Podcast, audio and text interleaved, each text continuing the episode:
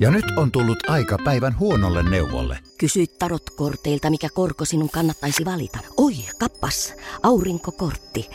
Voit unohtaa kaikki korot. Keskity vain sisäiseen matkaasi. Huonojen neuvojen maailmassa Smarta on puolellasi. Vertaa ja löydä paras korko itsellesi osoitteessa smarta.fi. Tutkapari on jalkapallon analyyttisesti keskittyvä podcast, jossa äänessä ovat Pete Käänmäki ja Keräsen Kim.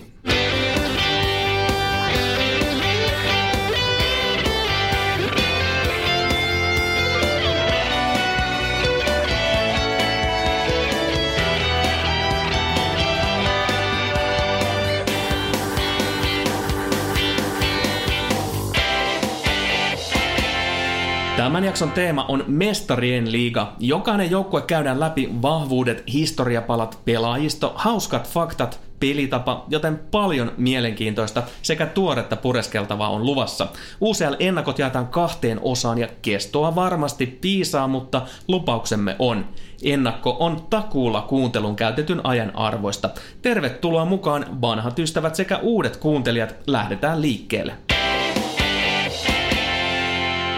Luonnollistahan on siinä tapauksessa, että mennään lohko kerrallaan ja ensimmäisen osan neljä ekaa lohkoa A-lohkosta aloitetaan ja sieltä ensimmäinen joukkue myös alfabetillisessa vai miten se sanotaan niin kuin nätisti järjestyksessä.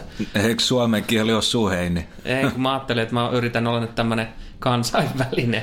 Joo, ei, mutta mennään, mennään aakkosjärjestyksessä. Ai niin, se se oli. Atletico Madridhan sieltä löytyy. Joukkue voitti ton Supercupin tuossa kauden alle, mutta sarjassa joukkue on voittanut vasta kertaalleen vähän nihkeämpi kauden aloitus. No Kolon 442 ei miksikään muutu. Minkälaisessa vaiheessa prosessia, Kolon prosessia tämä, tämän kauden Atletico oikeastaan on? Aloitetaan siitä, että tota, Tiko oli ensinnäkin kesän yksi isoimmista voittajista siirtomarkkinoilla. Todella hyviä hankintajia ja, ja, ja tosiaan Lemar oli, oli tota kallein. Tuli Rodri sisään, Dilkkaa Boltsia keskikentälle, Arjasta oikea laitapakki ja niin poispäin, Gelson Martinski ilmasella. Mutta se on ihan sanomattakin selvää, että nämä äijät ne ei ole vielä tottunut tähän Cholon systeemiin. Heidät ajetaan sisään sitten varovasti askel kerralla. Kuitenkin niin myös hyvin paljon pysyvyyttä, tuttu topparipari esimerkiksi, ja, ja kun Simeonen peli perustuu tuohon tiiviiseen puolustuspeliin myös, niin, niin aika hyvä rakentaa Oblakia noiden kodin Himenesin niin kuin päälle. No todellakin, ja Tiko on tällä kaudella tosi paljon monipuolisempi ja vaarallisempi kuin aika edellisellä kaudella. Että siinähän lähti Ferreira, Carrasco ja Gaitaan kesken kauden Kiinaan ja ei ollut näitä laitapelaajia. Että et tosiaan niin enemmän jalkoja löytyy, paljon, paljon tota isompi vastahyökkäyssuhka. Laitapelaaminen on parempaa tällä kaudella ja, ja tämmöisiä erinäköisiä vaihtoehtoja löytyy ylimalkaan keskikentälle ja laitoihin paljon enemmän kun tota A-lohkoa katsoo, niin ihan perustason perusteellakin, niin kyllähän Atletikon pitää tästä ihan selkeästi marssia jatkoa. Pitää, pitää ja onhan Tiko ehdottomasti kuitenkin lohko ykkössuosikki ja jos mielenkiintoisia taistelu ehkä vasemman laitapakin tontti, että kumpi aloittaa, että ihan, ihan ok duo, että Filipe Luis ja Lucas Hernandez, tuore, tuore maailmanmestari, niin siinä on kilpailu kerrakseen. On jo, toi on tosi mielenkiintoinen, mielenkiintoinen pelipaikka Tikon osalta. Tässä Mestareiden liigassahan Atletikon kohtalo on, on ollut olla finaalissa kolmesti, eikä ne ole voittanut niistä yhtään. Mitä sä luulet, onko Atletikolla mitään saumoja edetä niinkin pitkälle tällä kaudella? On siis, en mä itse pidän Atletikoa yhtä isoimmista suosikeista, mutta mut tota en laske neljän kovimman joukkoon mutta tämmöinen turnausmuoto sopii Tikolle todella hyvin ja, ja tuo joukkue voi oikeasti voittaa aivat kene, aivat, aivan kenet tahansa. Yksi lempinimistä on äh, Atletikolla Los Colchoneros, eli tiedätkö mitä se tarkoittaa suomeksi?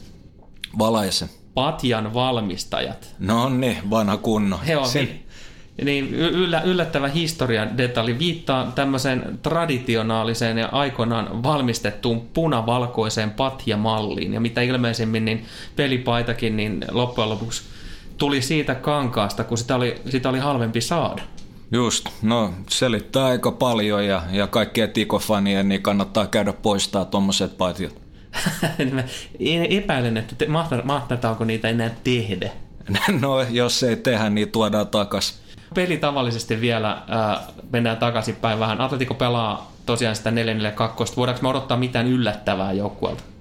No ei yllättävää sinänsä, mutta yksi semmoinen seikka, mitä Cholo ainakin ajanut sisään, on tota yllättäen Lemari oikealle laidalle, että on myös tämmöinen uhka, joka siltä puolelta osaa leikkaa sisään, että muuten toi on sama tuttu Atletico. Jatketaan Espanjasta sitten Saksaa ja Dortmundiin. 4-3-3 pelaa Dortmund. Jonkun verran varmasti monelle vähän semmoisia pelaajia, joista ei niin hyvin ole hereillä. Avaan näistä avauksen tärkeistä miehistä vähän. Voidaan nyt, tai ensinnäkin, niin Dortmundihan tuli uusi valmentaja Lucian Fabre ja tota, nyt toi pelitapa on hieman muuttunut ja, ja panostaa vastahyökkäyksiin ja vähän parempaa struktuuria. Ja Dahoud on yksi äijä, jota kannattaa ehdottomasti seurata, että häneltä ollaan odotettu sitä lopullista läpimurtoa, mutta Stögerin alaisuudessa ei oikein kulannut viime kaudella. Mutta hän on alusta asti saanut hyvin vastuuta Favre-alaisuudessa, niin tota, häneltä on lupa odottaa paljon – sitten pari muuta nimeä, mitä voidaan, voidaan ottaa esiin, on Pulisic, jenkkitähti, nuori lupaus, todella atleettinen ja todella skarppi älykäs pelaaja. Hän, hänet jos päästää paikoille, niin hän löytää sen tilan todella hyvin ja vähän kokeneemmalta puolelta todella tärkeä hankinta, että Dortmund sai rautaa keskikentälle, niin tanskalainen Delaney pelasi muuten hyvä tämän. Kyllä pelas ja jatkaa varmasti hyvällä tasolla. Olen, niin kuin taisin jo silloin Tanskaa ennakoidessa, niin kertoa, on seurannut häntä sieltä Köpiksen ajoista lähtien aika, aika tarkkaa. Ei mikään ihme, että Dortmund on, on käynyt läpi muutoksia siellä valmennusrintamalla. Joukkuhan ei voittanut viime kaudella lohkopeleistä ainut takaa. Joo, että se on kyllä kieltämättä synkkää ja, ja ei, ei saanut ennen kaikkea Weigellista oikein mitään irti. Et hän oli aivan loistava tuhelialaisuudessa ja – nyt on ollut vähän loukki alla, ei ole vielä päässyt täyteen pelikuntoon, että Vitseli todennäköisesti avaa, mutta Weigl, häntä kannattaa seurata, todella älykäs pelaaja, että köyhän miehen busi. Dortmund kahdeksan Saksan mestaruutta ja yksi myös UCL-voitto. Dortmundia, kun tässä katsotaan tätä lohkoa, niin kyllähän tästä pitäisi pystyä myös etenemään jatko. Joo, näin se on, että tota, Ainoa kysymys on oikeastaan, että kuka pelaa piikissä, että Filip, joka on oikeastaan laitahyökkäjä, niin, niin hän olisi kulannut siellä ja hän hommasi Barsa jämän Pako Alkaserin myös lainalle, että pari vaihtoehtoa on, mutta toi on ikävä tosiasia, että Monaco on, on tota aika nopeasti tiputtanut tasoa ja on toi Dortmund Roissin johdolla niin ihan, ihan kuitenkin selkeähkö kakkossuosikki. Niin, se vastasi varmaan kysymykseen, kun oltiin saatu innokkailta faneilta, että missä, millä tasolla BVB tällä hetkellä ylipäätään menee. Ei ehkä tosiaan siellä kuumimpien kandid, mestarikandidaattien joukossa tosiaankaan ole, mutta, mutta että niin kuin tästä lohkosta pitäisi pystyä eteenpäin marssimaan. Sitten todennäköisesti tulee jo heti ekalla pudotuspelillä, pudotuspelikierroksella laulu.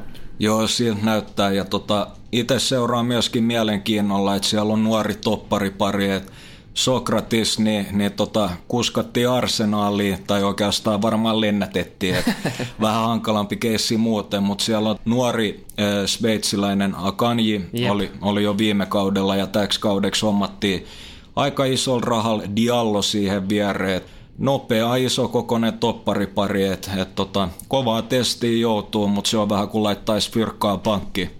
Mulla on myös heittää tästä Dortmundista ihan mielenkiintoinen tarina seuran alkuajoilta, oikeastaan alkutarina vuodelta 1909. Joukko tyytymättömiä nuoria miehiä eivät nimittäin jaksaneet enää katsella katolisen kirkon silloin seuraan tai sen porukan tukemaa toimintaa, niin päättivät sitten mennä perustamiskokoukseen ja se järjestettiin yllätysten yllätys paikallisessa pubissa – ja tästä tota, niin katolisen kirkon isä Devalt ei kovin otettu ollut ja, ja rymys sinne sitten tota, niin pubin ulkopuolella ja halusi pysäyttää pojat tykkänä, mutta hänet onnistuttiin kuin onnistuttiinkin lukitsemaan huoneen oven ulkopuolelle ja näin saatiin BVB Dortmund perustettua. No niin, aito tarina, että siinä oli se kuuluisa keltainen muuri vastassa. Seuraavaksi päästään Belgiaan, eli kauas ei matkusteta. Club Bruges itse asiassa mestareiden liiga aikakauden ensimmäisen maalin tehnyt seura. Daniel Amokachi nimittäin sai tämän kunnian Cheskaa vastaan. No toi on kyllä kova, että siinä on knoppitietoa äijille ja Friiduille. Laitetaan toinen heti perään. Joukkue on hävinnyt kuusi edellistä lohkopeliä. Voidaanko tästä vetää jonkunnäköisiä johtopäätöksiä myös tulevalle kaudelle, kenties? No jotain snadia voi tuossa taistiin, mutta tota, eiköhän sieltä tavoitte ole kuitenkin ainakin yksi piste. Brygge pelaa semmoista mielenkiintoista modernia kolmen topparin peliformaatiota. Avaa vähän sitä kroati valmentaja nuorehko Ivan Leekko, niin hän, hän peluttaa mielellään tämmöistä 352, eli, eli tota, perinteisesti syöttösuuntia alhaalta joukkue pyrkii pitämään palloa ja kääntää peliä nopeasti ja pelaa aika riskilläkin, että paljon äijii sinne boksiin tuntumaan. Ja oikeastaan se, mikä on näteintä tota Bruchesta ja, ja tota myöskin kolikon kääntöpuoli heidän kannalta, että nämä wingbackit on oikeastaan siis ihan laitahyökkäjiä ja, ja tota, uhka eteenpäin, mutta uhka myös sitten omiin. Mä katsoin ihan mielenkiintoinen äh, tilastopala tuosta joukkueesta kanssa, että noin periaatteessa jos – halutaan lähteä ylöspäin kovaa, niin ne, ne ei hirveän paljon kuitenkaan suhteessa kontria enemmän per peli tee kuin mikään muukaan joukkue. Ja erityisesti mua kiinnosti toi, että noita riplauksia niin on suhteessa aika vähän. Joo, että siis se mihin se perustuu, että ne heittää paljon äijiä eteenpäin, että siinä monesti kun vastustaja vaikka puolustaa neljällä äijällä, niin Brussel on, on tota, viisi, viisi siinä tota vastustaja boksin tuntumassa. Suurin miinus täksi kaudeksi on, että todella, todella sähäkkä Diaby, niin no okei, hän lähti viime kauden puolivälissä. Puolivälissä muistaakseni Espanjaan, niin se on iso menetys, mutta nyt hommattiin paikkaamaan Resa ei, ja hän on siinä mielessä mielenkiintoinen hyökkääjä, että juoksee paljon kanaviin, yhdistää peliä vähän kuin Benzema, mutta hänellä on todella pitkä heitto, jota Club Brugge sitten hyödyntää. Nosta sieltä nyt muutama muunkin vielä nimi. Ei ehkä kannata näihin fantasy-hommiin välttämättä ottaa, mutta tota, mitä mielenkiintoista sieltä löytyy? Äskettäin Hollannin, ei vaan anteeksi korjaa Belgian maajoukkuessa debyytin tehnyt Van Aken, niin Jep. mielenkiintoinen äijä. Hän on hyvä pitkä syöttelijä, antaa erikoistilanteet ja tekee tämmöisiä nousuja kombinaatiopelaamisen kautta. Yksi ehdottomasti tärkeimpiä äijä on myös Formar keskikentällä, että siinä on niinku Parki Sungin tapaiset keuhkot melkein, että äijä jaksaa tykittää edes ja takaisin. Ja tässä Champereissa iso osa Brushen peliä tulee olemaan myös isokokoinen brassikärki targetti Vesli. Siinä muutama nimi. Hyvä, hy- hyvät nostot. Itse tykkään kyllä tuosta Resaiistakin myös. Se, mitä nyt tästä voisi ehkä vetää jonkunnäköisiä johtopäätöksiä, mitä ajatuksia tuli niin taas tuonne venälyöntimaailmaan, niin mahtaisiko Belgian joukkue olla vähän tämmöinen runsasmaallisempi porukka? No on ehdottomasti, että tietenkään ei, ei lähde pelaa ihan yhtä avointa peliä kuin Belgian liigassa, mutta toisaalta taso on myös kovempaa, että kyllä noita maaleja tullaan näkemään molemmin, molemmin puolin. Sitten taas toisaalta, jos miettii sitä, kun e- eräskin Belgian joukkue aikaisemmin, jossa eräs hoikossa pelaava Rafinha nimittäin pelasi aikaisemmin, hän kertoi oman tarinansa siitä, että, että kun he pääs lohkovaiheeseen, niin he pitivät palaverin pelaajien kesken, että, että niin kuin minkälaista peliä he haluavat pelata. Että haluuko ne pelaa sitä omaa avointa, aktiivista futista vai haluuko ne lähteä puolustamaan ja niin kuin hakemaan niitä tiukkoja, niukkoja pelejä, ehkä tasureita ja näin poispäin he olivat päättäneet, että tätä peliä kuitenkin lopuviimeen pelataan faneille. Ja he haluaa palkita myös kotiyleisöä pelaamalla sitä aktiivista futista. Okei, verkko heiluu aika paljon, mutta itse asiassa joukkuehan silloin meni myös niin kuin lohkovaiheesta jopa jatkoon. Eli periaatteessa niin kuin on, on, on aina toinenkin vaihtoehto. On ja se on, se on varsinkin tässä tapauksessa niin ainakin omasta mielestä aika vaikea lähteä muuttaa tota niin sanottua DNAta. Jos jengi on tottunut hyökkään, niin, niin tota, et sä niinku illan yli, niin ei sustu tämmöistä tiivistä uhrautuvaa puolustusnippua. Ja tota, mainittakoon vielä semmonen homma, että ei ehkä kannatakaan, että nuorelle kroativeskalle Leticialle on sattunut pari aika helppoa asiaa jo tällä kaudella. Mennään taas tämmöiseen knoppitieto-osastoon. Tämän seuran maskotteina on kolme karhua, Belle, Bene ja Bibi. Ja miksi karhu? No karhu on Brysselin kaupungin symboli ja tämä symboli taas perustuu legendan Flandersin kreivistä, Baldwin ykkösestä, joka nuoruudessaan taisteli karhun kanssa verisesti ja sai sen kaadettua. No toi kova juttu ja aika moni nuori suomalainenkin on ta, tota, taistellut karhukaan. Niin ja saanut kumottua aika monta. Joo, muutama on mennyt. Lohko Aassa sitten eteenpäin ja Monaco on seuraava joukkue. Sarjassa ovat voittaneet tällä kaudella vasta kertaalleen. Ylipäätään hyvin nihkeä kauden aloitus. Ja itse asiassa katsoin myös muun muassa tämmöistä Challenges-tilastoa per peli, niin itse asiassa he ovat tällä hetkellä hävinneet enemmän tämmöisiä challengeja kuin voittaneet. Täällä on paljon muutakin niin kuin tilastopuolella aika huolestuttavia lukemia. Onko Monaco enää minkään arvon? No on jonkun arvoinen ja, ja tota, he oikeastaan rakentaa nyt uutta sykliä, että siellä on tosi tosi tappavia nuoria pelaajia, jotka ensinnäkin niin, niin tulee kantamaan Monacoa parin vuoden päästä, mutta on toi tämän hetkinen taso kieltämättä ihan selkeästi heikompi kuin mitä se oli pari kautta sitten. Joukkuehan starttaa lohkopelien putkiin niin kuuden ottelun voitottamassa mä yllätin putkessa, kiva toistoa. Mutta tota, niin joka tapauksessa myös e- europelit on mennyt viime aikoina vähän, vähän heikommin ja nyt jos on käynnissä jonkunnäköinen sukupolven vaihdos tai, tai uusi prosessin alku, niin, niin Monakosta voi ehkä odottaa pientä tason tippumista. E, mä luulen, että nimellä keräävät peliä eri, erilaisissa vedonlyöntihommissa, mutta todellisuus on se, että, että joukkue ei ole enää samassa iskussa kuin, kuin mihin on totuttu viime vuosina. Joo, ja pitää muistaa, että tuosta lähti Lemar ja Fabinho Vex, ja tota, no okei, okay, Mutinjokin kanto viime kaudella rooli, että et hänkin lähti positiivisia hankintoja. Oli tota, nuori saksalaislaitapakki Henris, hänestä tulee aivan jäätävä hyvä. Sama Geobels, niin tota, hän, hän on todella lupaava pitkäjalkainen laitakiituri ja sitten tullaan lempipelaajaa ja syyhyn, minkä takia Monaco on ollut vielä tämän kauden boikotissa.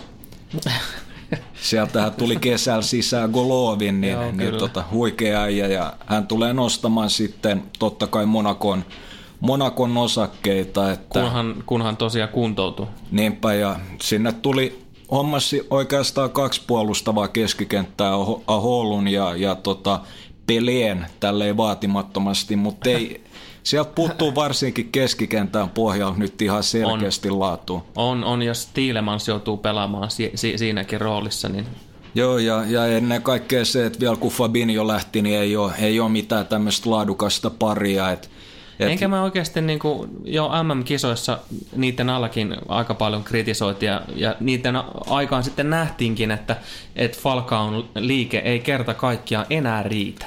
Ei, että et Falco on tosiaan taas vuoden vanhempi ja ilman selkeää kärkiparia niin ei todellakaan tuo ole helppoa. Ja Golovin, mitä todennäköisemmin tulee pelaa sitten kymppipaikkaa, että hän tuo aivan uuden ulottuvuuden tuohon prässipelaamiseen.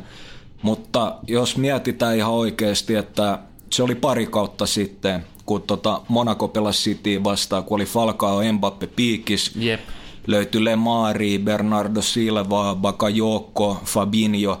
Tällä hetkellä niin sitten nämä laitavaihtoehdot on joko Roni Lopes ja, ja yep. tota, sitten joku junnu esimerkiksi tota Geubels siihen viereen, että ei, ei nämä äijät ole kyllä vielä ainakaan sama taso. Kyllä siis niin kuin varjo, varjo ehdottomasti entisestä ja en mä nyt tiedä, onhan toi Glickki topparina niin jo jonkun verran iäkkäämpi.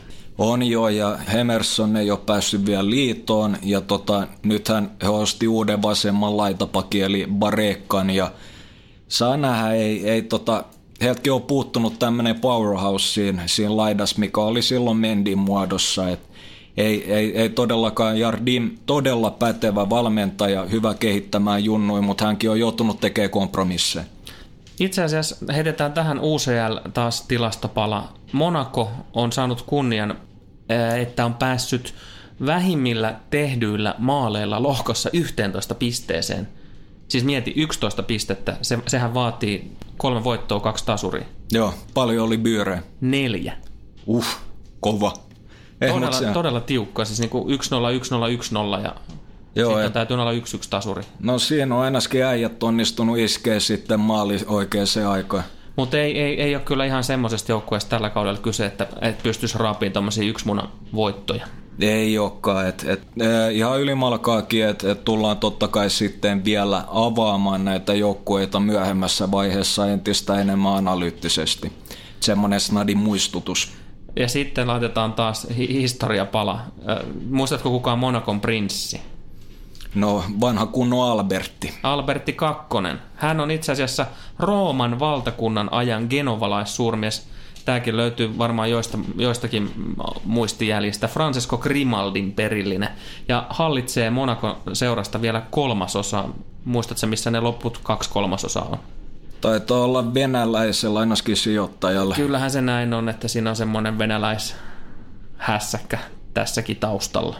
Kyllä, että et siinä oli tota, alun perin tarkoitus oli pumppaa tosi paljon fyrkkaa, mutta sen jälkeen päättynyt aika järkevään toimintamalliin. Et Monakohan tosiaan niin ostaa, ostaa nuoria pelaajia melko kalliilla, mutta skauttaus kulaa ja, ja myy todella isolla profitilla. Eli laitetaan tässä vielä sitten loppuun summaus lohkoaasta korjaa, jos olen väärässä tämän perusteella. Ranking näyttää jokseenkin siltä, että Atletico Madrid vie lohkon, Dortmund tulee toiseksi, Monaco nousee kuitenkin kolmanneksi ja Club Bruggein kohtalo on lopettaa euroseikkailut tältä kaudelta tähän lohkovaiheeseen. Kyllä tässä kohtaa on pakko kompata, mutta semmonen juttu vielä, että Club Rouge, niin he jää viimeiseksi seksikkäällä pelillä, että sekin on puoli se, se, siis sehän on kaikkein tärkein. On ehdottomasti. Tärkeintä ei ole voitto, vaan murskavoitto tai seksikäs peli. Joo, jompi kumpia makuasioita. Lohko b ja sieltä aloitetaan Barcelonalla. Joukkueella on ennätykselliset 11 perättäistä lohkovoittoa UCL ja alla 26 tappiotonta kotipeliä UEFAn turnauksissa. Mitä ihmettä voidaan muuta odottaa kuin lohkovoittoa, vaikkakin lohko B on erittäin mielenkiintoinen. No on siis todella tiukka ja viihdyttävä lohko, mutta onhan se ihan sanomattakin selvää, että Barsa on ykkössuosikki. Barcelona on semmoinen katalonialaisuuden ja sen kulttuurin symboli, josta sitten juontaa myöskin se maaskeen klub enemmän kuin seura. Valverden alaisuudessa mennään minkälaisella formaatiolla Valverde tykkää Barcelonaa tätä nykyään pelutella? No siis se on oikeastaan 442-433 hybridi, että puolustusmuodossa näyttää enimmäkseen 442, että Messi ja Suarez kärkipari ja antaa vähän Messi huilata ja, ja sitten Messi on vapaana, vapaana playmakerina hyökkäyspäässä. Dembele pitää vasemmalla puolella leveyden ja Suarez piikissä. Et, et rakenteluvaiheen jälkeen näyttää enemmän 433 jos me katsotaan tota potentiaalista avauskokoonpanoa, niin itse asiassa muutoksethan on ollut pelaajapuolella hyvin pieni. Joo, ja pakko sanoa, että mä ainakin itse diggaa Barsan toimintaa tänä kesänä, että tota, sisään Malkomi leveyttä laidalle, todella hyvä kaukolaukaus, tekninen, hyvä molemmilla jaloilla, vaikka on vasuri. Lengleet, todella laadukas vahvistus toppariosastolle. En oikein hänen perspektiivistä ymmärrä siirtoa, että tota, selkeä kolmosvalinta ja Umtiti on kuitenkin vasuri, niin ei pelaa samaan aikaan kentällä. Ja sisään vielä Artur todella, tai oikeastaan tämmöinen uusi Xavi, jos voisi sanoa, että todella tekninen, taitava, hyvä painealla, hyvä syöttelemään ja Rei Arturo Vidal. Tosiaan sanoin tuosta tappiottomasta kotipeliputkesta ja oikeastaan tämä materiaali tietysti selittää suurimman osan siitä, mutta on, olisiko mitään mahdollista mahdollisuutta sille, että, että Barsa häviäisi tällä kaudella lohkovaiheessa jonkun kotimatseista? On mahdollista, että totta kai sen on laadukkaita jengejä lohkos ja, ja se, mikä huolestuttaa itse eniten, on leveys vasemman laitapakin tontin kohdalla. Että mitä tapahtuu, jos Alba loukkaantuu, että pelaako Kukurella vai, vai kuka siellä on, että Dignehän myytiin veksi. Niin, on, onko toi tarpeeksi syvä sit kuitenkaan toi Barcelona-rinki? No periaatteessa jo, että muille paikoille paitsi ihan, ihan niin kuin kärkeä tai vasemmalle laitapakin tontille löytyy leveyttä, mutta totta kai jos Messi, Luikkari tai Alba loukkaantuu, niin se on iso lovi. Mutta kyllä toi hyökkäyskaarti jälleen kerran, niin, niin voi takoa aivan mielettömän määrän maaleja. Eihän, mm. eihän tässä niinku oikeasti mitään ihmeellistä ole Barcelonassa tapahtunut. Se jyrää ihan, ihan samaan tapaan kuin ennenkin. On ja Usmane tulee ole ihan uskomaton tällä kaudella. Että jäätävä startti muutenkin kaudelle ja Barsalt on, on tota puuttunut tommonen selkeä 1 vs 1 pelaaja laidassa Neymarin lähdön jälkeen. se on aika tämmönen blueprintti, että miten champerit voittaa, että pitää olla yksi sen tyyppinen pelaaja. Mutta Barsa-fanien tämmöisistä salaliittoteorioista ja yksi mieleen, että tota, no okei se on salaliittoteoria, mutta onko mahdollista, että Barsa voittaa Champerin, kun Messillä on tois kägä? Sitä ei ole tapahtunut. se, on, se, on, se on todella, todella tiukka kysymys ja, ja ainoastaan ne kuuntelijat, jotka hallitsee mustaa magiaa, voi lähestyä meitä ja antaa meille vastauksen. Joo, että et, tota, oikeasti kaivataan tässä kohtaa niitä. Et, saa nähdä, jos Messi vetäisi kägäveksi, mutta tota, onhan toi Barsa todella laadukas nippu ja, ja ennen kaikkea se, että että noissa pudotuspelimatseissa varsinkin vieraiset löytyy nyt vähän vaihtoehtoa, vaikka Vidalin muodossa heittää keskikentälle, niin se tuo todella paljon. Toit esiin noin fanit, mä heitän vielä tähän noista seuran kannattista siinä mielessä, että Parsahan on, on aika poikkeuksellinen siinä mielessä, että seuran omistaa ja sitä hallinnoivat nämä niin sanotut kules. Joo, että sehän on, se on aina hyvä, että, että tota ei ole liian kaupallista meininkiä tässä todella kaupallisessa maailmassa. Matkataan Italiaan ja internationaalena tunnettu joukkue on päässyt pitkästä aikaa mukaan. 18 Italian mestaruutta kolme mestareiden liikan titteliä, eikä ole koskaan pudonnut Italian pääsarjasta. Ihan mielenkiinnolla odotetaan tätä paluuta kyllä. Joo, ja toi jo on, on vahvistunut ihan silleen suhteellisen tuntuvasti kesäaikana, että sanon, sanon oikeasti, että on tuossa ajurakoa vielä vähän Tottenhamiin, mutta ihan yllätys valmis nippu ja varsinkin kotona, niin, niin tota, pystyy voittaa kenet tahansa tässä lohkossa tosiaan kaudella 11-12 viimeksi mukana. Miten sä luulet, vaikuttaako toi millään tavalla tähän mestarien taipaleen alkuun?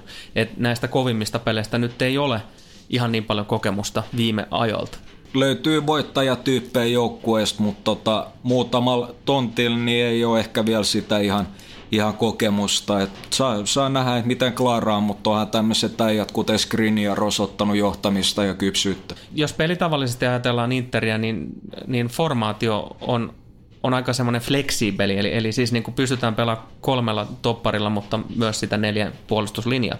Joo, että tota, Spallettihan varsinkin Roomaa, jolla käytti kolmen topparin linjaa, mutta kyllä se Interis vaikka nyt täksi kaudeksi löytyy tota De Vries, Miranda ja Skriniar toppariosastolle, niin 4-2-3-1 on, on varmaan, varmaan tämä vakioformaatio. No avaa vähän sitä pelaajistoa, mikä antaisi kuvaa siitä, että, että kuinka hyvä Inter itse asiassa on.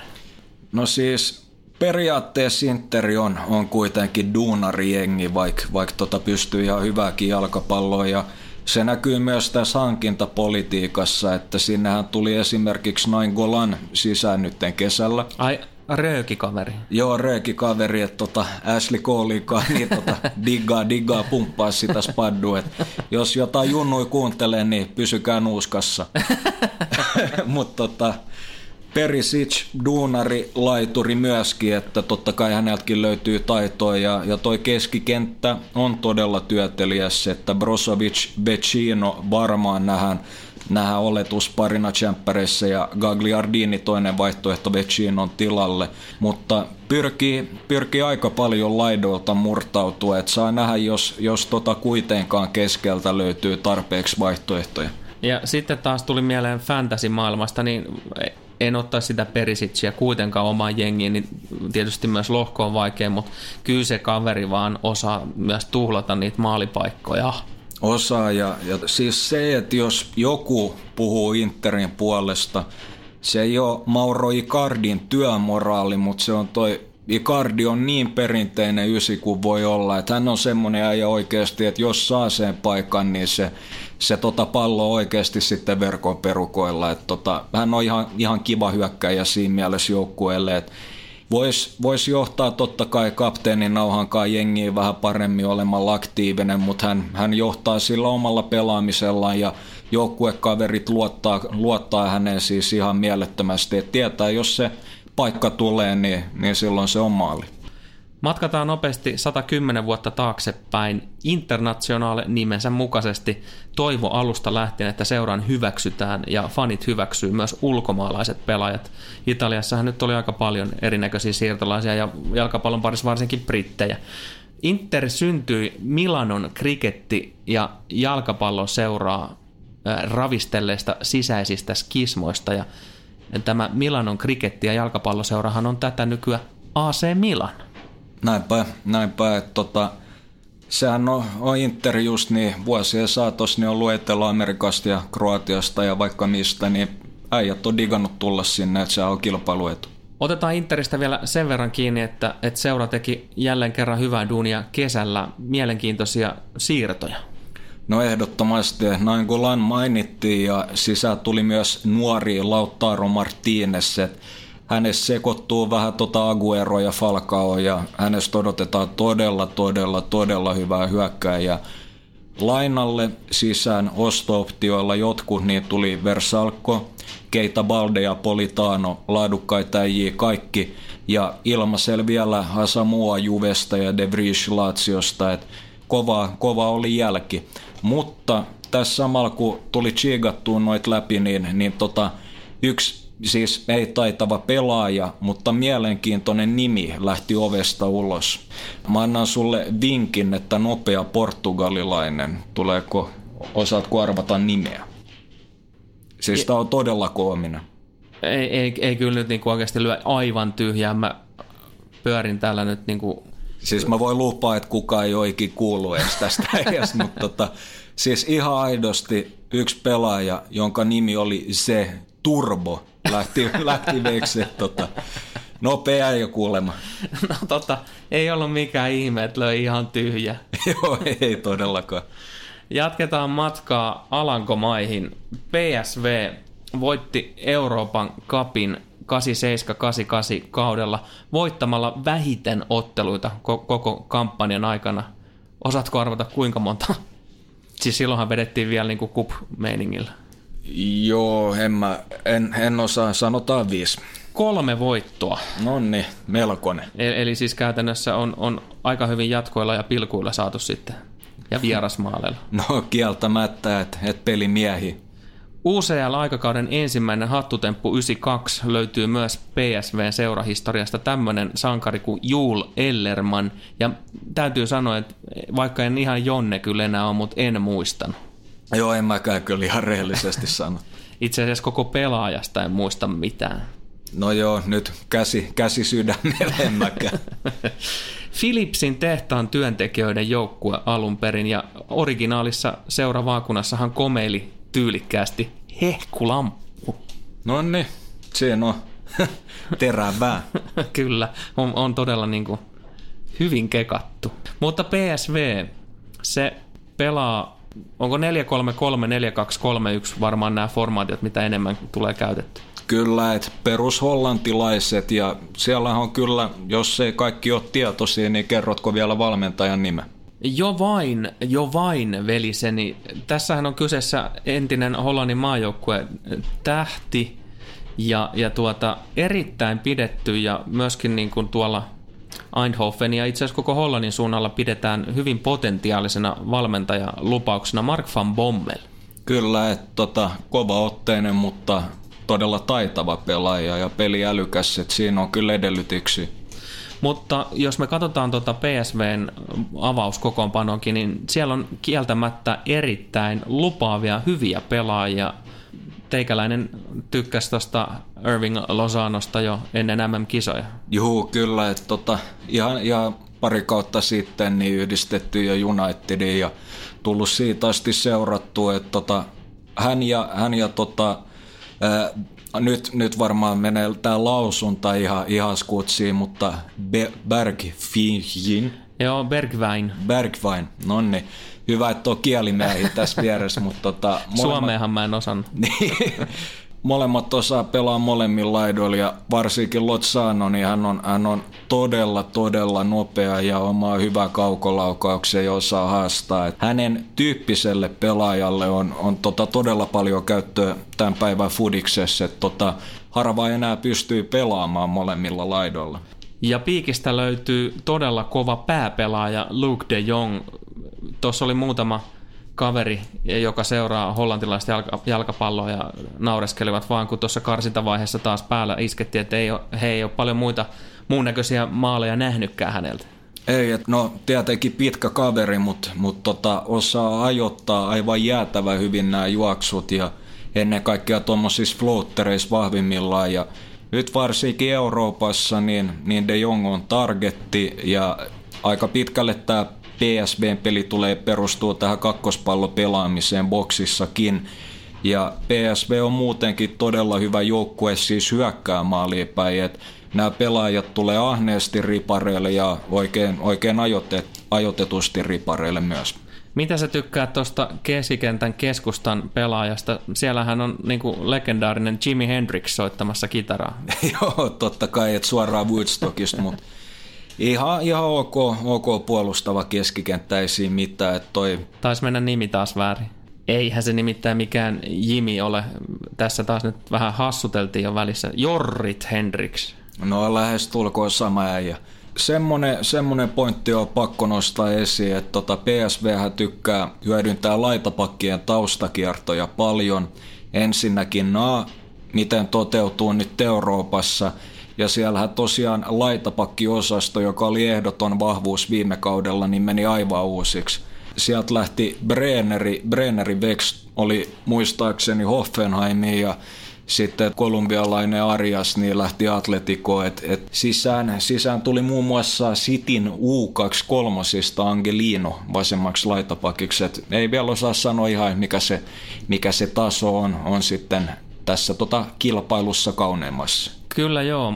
Toki Angelinahan on, on naarannut itselleen ton avauksen paikan käytännössä jo, että niin on. Ihan, niin hyvä, on. ihan hyvät lähdöt. Hyvin, hyvin prässäävä joukkue ja, ja varsinkin liigassa voittaa palloa, palloa aika korkealla kenttää, mutta ei, ei varmasti ihan sama, sama lähestymistapa tulla näkemään nytten, nytten Champereissa. Joukkue laukoo aika aktiivisesti ja saa, saa myös palloa maalia kohti ja tätä kautta myös maaliin olisiko Luke de Jong tuommoinen yllätyshaku jo, joissain fantasy-kierroksissa? No niin, niin että tota, jossain toisessa lohkossa mahdollisesti. No mutta... tämä oli juuri mitä hain, nimittäin lohkohan on aivan jäätävän kova ja, ja niin kuin, sinänsä harmi PSVlle, jolla on tosi hyvä projekti käynnissä, niin, niin Arpa on, niin, oli kyllä nyt aika surkea. Niin oli kieltämättä, että, että tosiaan kyllä he tulee luomaan joitain tilanteita, varsinkin on vahva ylimiehitys sivurajoissa ja hakee de Jongia ja sitten laitahyökkäjät lähtee kiitoon, mutta harmi tosiaan, että Arpo niin oli tämmöinen. Jatketaan tästä sitten Tottenhamia kohti. Kaksi Englannin mestaruutta, kahdeksan FA Cupia, kupvoittajien kup, kaksi UEFA Cupia, mutta 2008 edellinen kannu. Onko Spursissa – sitä kuuluisaa voittamisen kulttuuria? Niin, että se on, se on vaikea sanoa ja, ja pitää miettiä resursseja sen sellaista, että Pochettino on tehnyt hyvää duunia, mutta se paras sauma kannuun, niin, niin meni kyllä silloin, kun Lestää voitti mestaruuden. Näinhän se valitettavasti on. Tota, Tottenhamista nyt sanotaan sen verran myös tässä mainostetaan vanhoja tuotoksia, että ollaan aika, aika kiimainen valioliiga-ennakko tehty ennen kauden alkuun, että näistä brittijoukkueista niin aika hyvän kuvan saa sieltä suunnasta, jos haluaa käydä kuuntelemassa. Ehkä ei kannata tässä kohtaa nyt meidän käyttää ihan älyttömästi aikaa tähän, mutta Tottenhamhan on tullut tunnetuksi eh, ensinnäkin Eriksen Kane Alli äh, Troikasta, joka käytännössä määrää sen, että miten Tottenhamilla menee, plus sitten se järkyttävä fyysinen valmius siihen kovaan prässiin ja, ja niin kuin väsymätön joukkue. On, että, että siis harvalla joukkueella on tuommoinen fitness-taso ja aiheuttaa aina vaikeuksia. Ja tuossa on myös se sama uhka, että hieman yli, tai ei hieman, vaan tota todella, todella riippuvaisia Erikseenistä ja Keinistä, että molemmat herrat loi eniten XG tai ykkönen ja kakkonen viime kaudella ja tuohon lasketaan siis myös nämä secondary assistit mukaan, että tosi paljon heidän varassa. Mikä on sun oma perskutina? Panostaako Spurs enemmän valioliigaan vaiko kuitenkin Eurooppaan? No tässä kohtaa on molempia, että, että kausi näyttää sitten, että, että kumpi on se ykkös, ykkösprio, mutta kyllä mä veikkaan, että, että tota valioliigassa tulee hieman hajurakoon ja, ja sitten tota resurssit laitetaan Eurooppaan ja top neljä sijoitukseen Englannissa.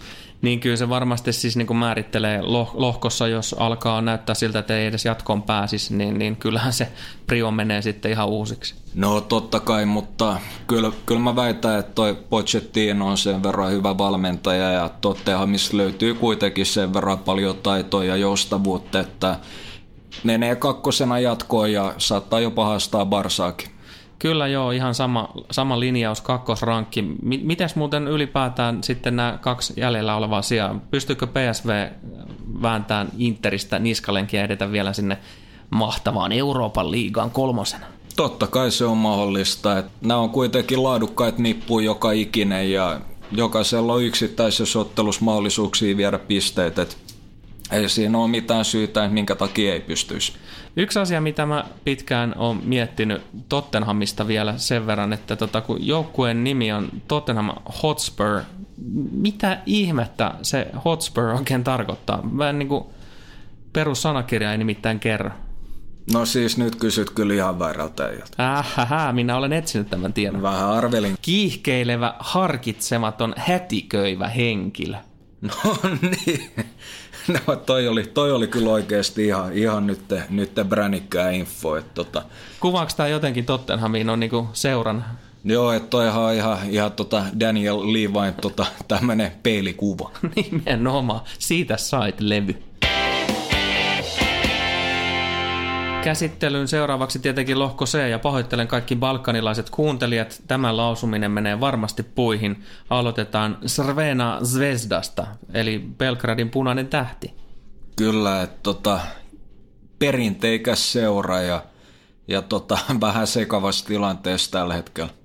Punainen tähti voitti tuon mestariliikan edeltäjän Euroopan kapin 1991, eli ei nyt mikään niinku ihan mammutti historia-osasto ne ei kuitenkaan ja, ja totta kai ne tuottanut paljon, paljon junnuja ja laadukas seurakulttuuri ja aivan jäätävän fanaattiset fanit. Joo, voin kertoa, että nyt jos joku harkitsee sitä matkaa jonnekin mestareiden liikaotteluun, niin kyllä melkein Belgradin kannattaisi lähteä. Ihan älytön meininki mellakkopoliiseista lähtien, niin, niin soihtui ja pyro siis ihan, ihan uskomatonta ja kyllähän sieltä kannattaa oikeasti chigaa YouTubesta noit videoita, kun joku kävelee noit, noit tunneleet pitkin kentälle tai vaan käsittämätön meininki. Ja olihan siinä, siinä karsintapeleissäkin niin aikamoinen meininki Salzburgia vastaan, kun pääsi jatkoon ja siitähän seurauksena niin fanit kiellettiin Liverpool ja PSG vierasmatseihin. Joo, valitettavasti näin, koska ilo oli niin suuri, että hyvin tyypilliseen balkanilaisen tapaan, niin juhlathan oli kentällä. Eihän, eihän tuommoista massaa voi kukaan pysäyttää, ei edes mellakkopoliisi. Ei varsinkaan itävaltalaiset. Belgrad niin tota, pelaa 4-2-3-1 tai 4-3-3 tai 4-3-1-2 formaatiolla. Et mä en ole ihan varma, jos Vladan äh, Milojevickaan tietää aina, että mikä on ihan homman nimi. Joo, siis on ilmeisen mu- muuntautumiskykyinen, jos se kauniisti laittaa. Muutenkin vähän sekava tilanne, että tota, joukkue oikeastaan tähtilaita hyökkääjä Radonjic, niin lähti aivan siirtoikkunan lopussa, että se on totta kai iso lovi, mutta monille, monille valioliigafaneillekin niin tuttu Marko Marin hankittiin seuraan. Kyllä, mutta ylipäätään tuo joukkue, sehän on hyvin tämmöinen balkanilainen kuitenkin, että tätä c päättyvää nimeä löytyy käytännössä koko, koko avauksesta. Oikeastaan ainoat, jotka ei ole, niin on tota Kafu ja Bennabu Hane. Kafu on ilmeisesti tehnyt comeback. Niin mä just meinasin sanoa, että ei kai tämä nyt ole sama Kafu, että tota, aika kova äijä tolla jällä tulla takaisin, mutta ei vissiin kuitenkaan. Joo, että lainalle tuli, että mikäs siinä, mikäs siinä, mutta ehkä tärkein hankinta on, on kenties tota Degenek puolustukseen, että hänhän edustaa Australian maju muistaakseni, mutta todella vahva Balkanikytkös tota veressä, että et siinä, on, siinä on hyvä hankinta.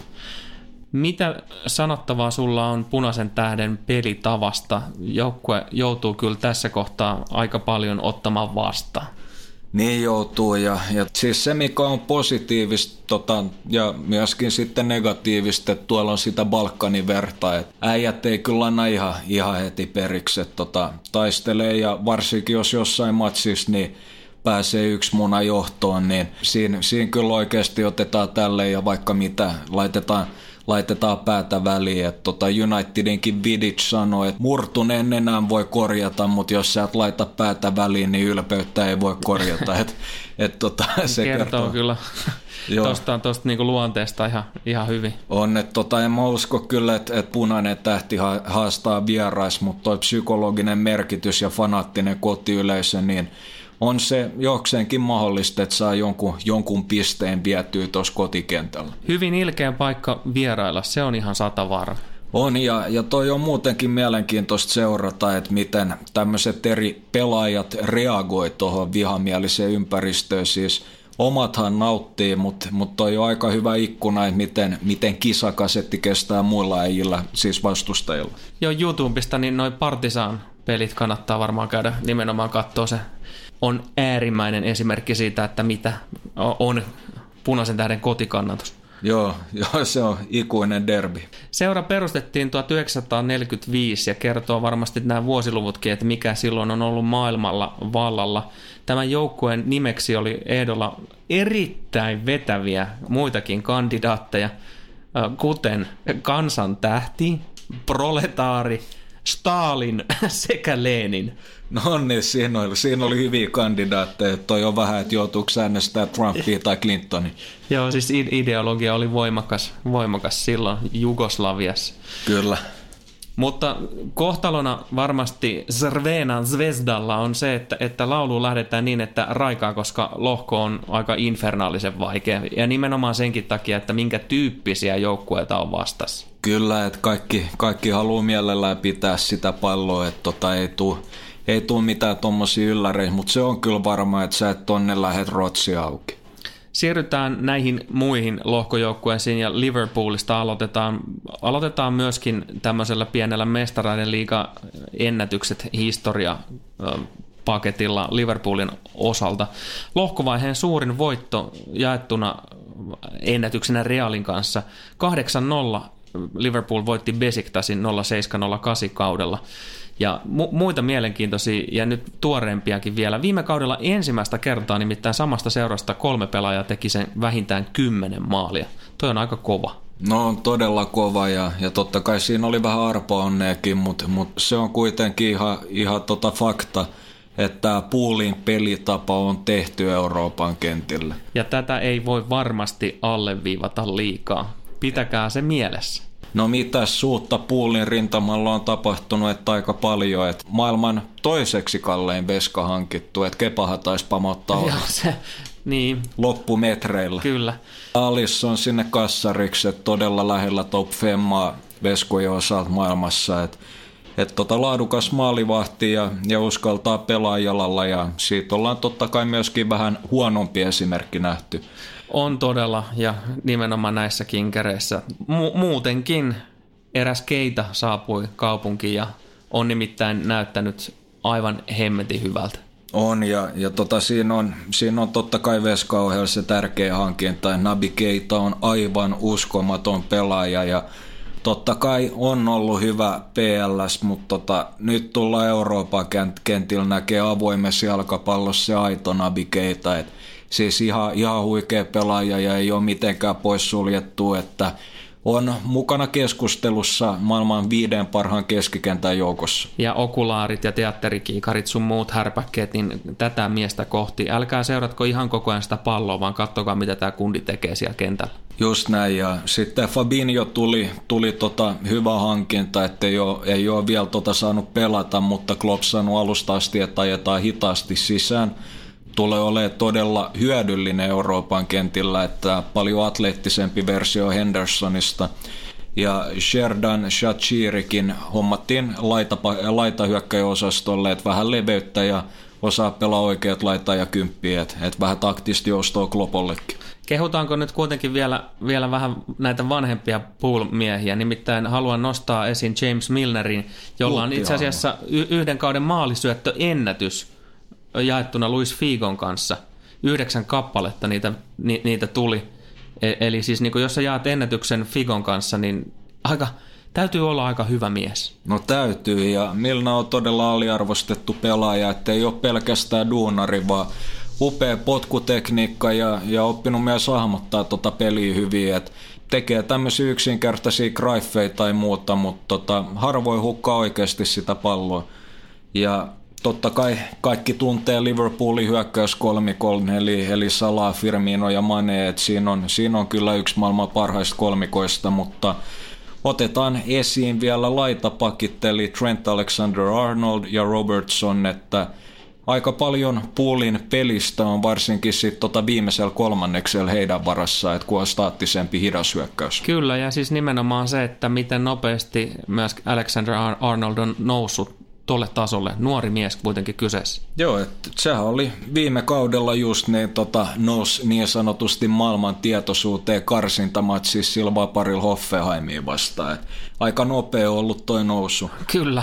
Ja ei, ei voi tietenkään tässäkään alleviivata tarpeeksi viime talven jättihankintaa Van Dijkia, että Silloin monet piti sitä siirtohintaa melkein utopistisena, mutta osoittanut kyllä, että on ollut jokaisen euron taikka punna arvoinen. Että todella siis uskomaton liideri ja alkaa kovaa vauhtia lähenemään myös ton viiden parhaan topparinsa.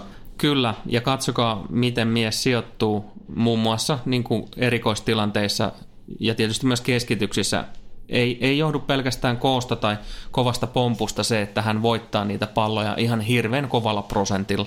Niinpä, ja, ja todella rauhallinen, elegantti pelaaja, vaikka on iso, että tota, ei edes tarvi käyttää niitä atleettisia ominaisuuksia aina, aina hyödykseen. On, on tota, ohjeistaa muita kentällä ja Premier Leagueassa niin taisi olla mun mielestä top kolmosessa tässä XG Chainissa, että osoittaa noita pallollisia ominaisuuksia myöskin. Jep, Liverpool ja Anfield Road, sehän, sehän on todella kova linnake. Varmasti tälläkin kaudella näissä europeleissä ne on tappiottomia kotona viimeiset 16 europeliä. Tämäkin on aika tosi kova saldo. Siis ihan älytön saldo ja no okei, nyt on myös haastava lohkokin, että katsotaan, että kestääkö koko ton, koko ton lohkon läpi. Kyllä. Hei, Liverpoolin virallinen hymni, You'll Never Walk Alone – Tiedätkö mistä se on alun perin kotosi? Kerro. Siis sehän mielletään tämän Jerry and the Pacemakersin kipaleeksi, mutta tämä kappale on alun perin musikaali karusellista.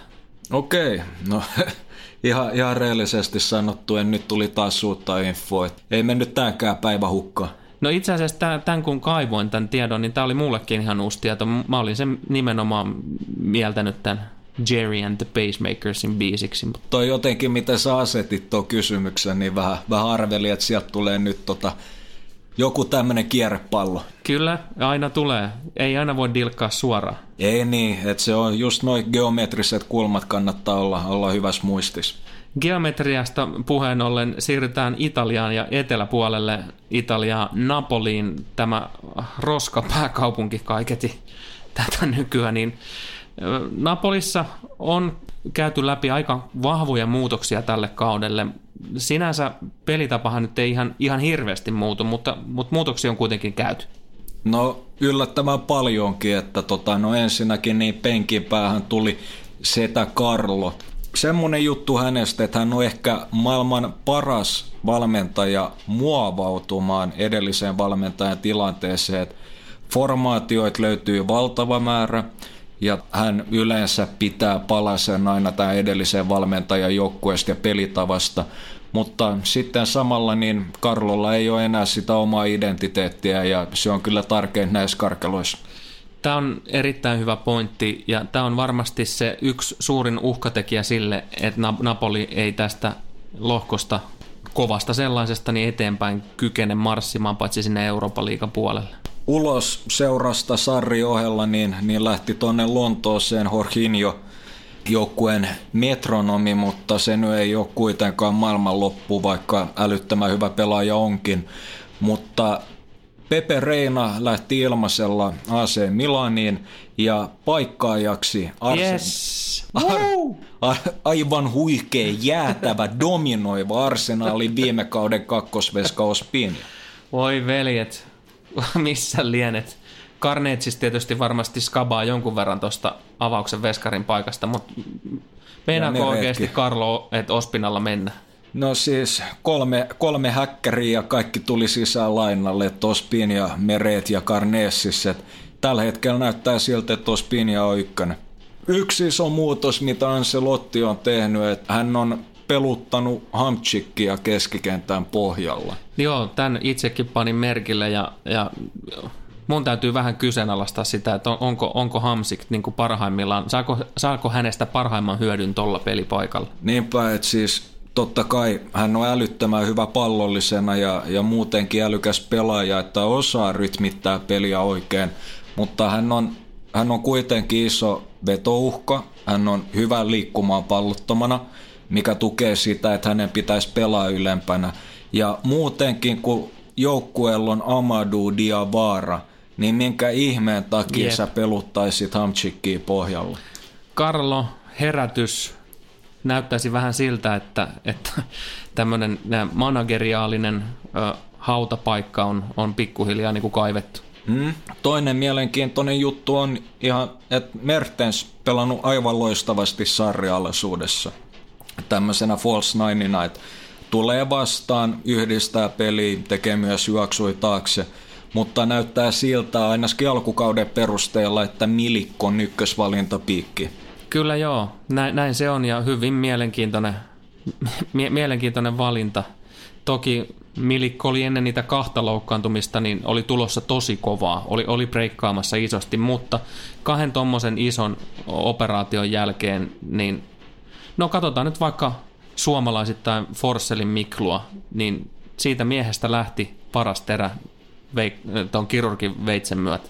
Joo, ja siis onhan se totta kai niin tänä päivänä lekurit ja kuntoutussysteemit ja kaikki on ihan eri tasolla, mitä on ollut joskus omaskin nuoruudessa. Mutta jos on joku vakava vamma, että esimerkiksi ACL paukkuu tai jotain muuta, niin se ei ole oikeasti helppoa tulla takaisin. Siinä hävii räjähtävyyttä ja, ja paljon muutakin. Että niin on ikävä kyllä monille käynyt. Polakeista puhun, puheen ollen, niin, niin on pakko nostaa keskikentältä myös majupeleissä nyt tässä uudessa kansojen li- liikassa, niin tota, minua ainakin viihdytti Zielinski erittäin paljon. Kyllä, että hän on nytten valmis oikeasti siihen läpimurtoon, että on osoittanut hyviä merkkejä sarja-alaisuudessa, mutta joutui kilpailemaan kovaa Hamchikin kanssa peliajasta, mutta – aivan loistava pelaaja, että pystyy pelaamaan kymppiä, kutosta, kasia, aivan kaikkea. Todella tämmöinen Swiss Army knife, jos voisi sanoa, että hän taipuu paljon. Mielenkiintoinen hankinta myös keskikentälle tuli Fabian Ruiz sisään, että ei ole vielä päässyt vauhtiin, mutta hänestä on lupa odottaa paljon. Ja pakko vielä tehdä tämmöinen snadi hipstää nosto tähän no niin. kohtaan, että Napolilla on ehkä tämän hetken maailman aliarvostetuin keskikenttä rosterissaan ja se on Nallan. Ei ole saanut vielä oikein titealaisuudessa Chancey Brassimajus, mutta aivan uskomaton pelaaja. Napolilla on mestarellika historian yksi kohtuuttomimmista ennätyksistä myös tilillä eniten pisteitä lohkovaiheessa ja silti laulukuoroon. Peräti 12 pinnaa kaudella 13-14 ei riittänyt jatkoon. Todella tyly. No on, että tota, minkäs sille tekee, että et tota, tommosia sattuu välillä ja tiukkaa tekee kyllä tänäkin vuonna. Kyllä joo, olin juuri saman aasin sillan rakentamassa, että aika, aika, aika nihkeältä näyttää PSG ja Liverpoolin peesissä. No se on kyllä ihan totta, että tota, ehkä tällä kaudella kuitenkin, tai Napolin suurin kontribuutti on, että ne on tuonut kunnon tämmöiset tuunit Suomeenkin, että tää saa laadukasta lätty. Mutta Aasin silloista puheen ollen, et osannut mitenkään arvata, että tästä lähtee vielä toinen Aasinsilta. Bring ja, it. ja tota, mennään lempinimiin. Napolin yksi lempinimistä paikallisella murteella on I Chiarelli, eli pikku aasit. No niin, siinä oli kyllä oikeasti Aasinsilta, että Jep. En nähnyt ton tulevan. Tämä lankesi joukkueen ylle poikkeuksellisen surkean kauden 1926-27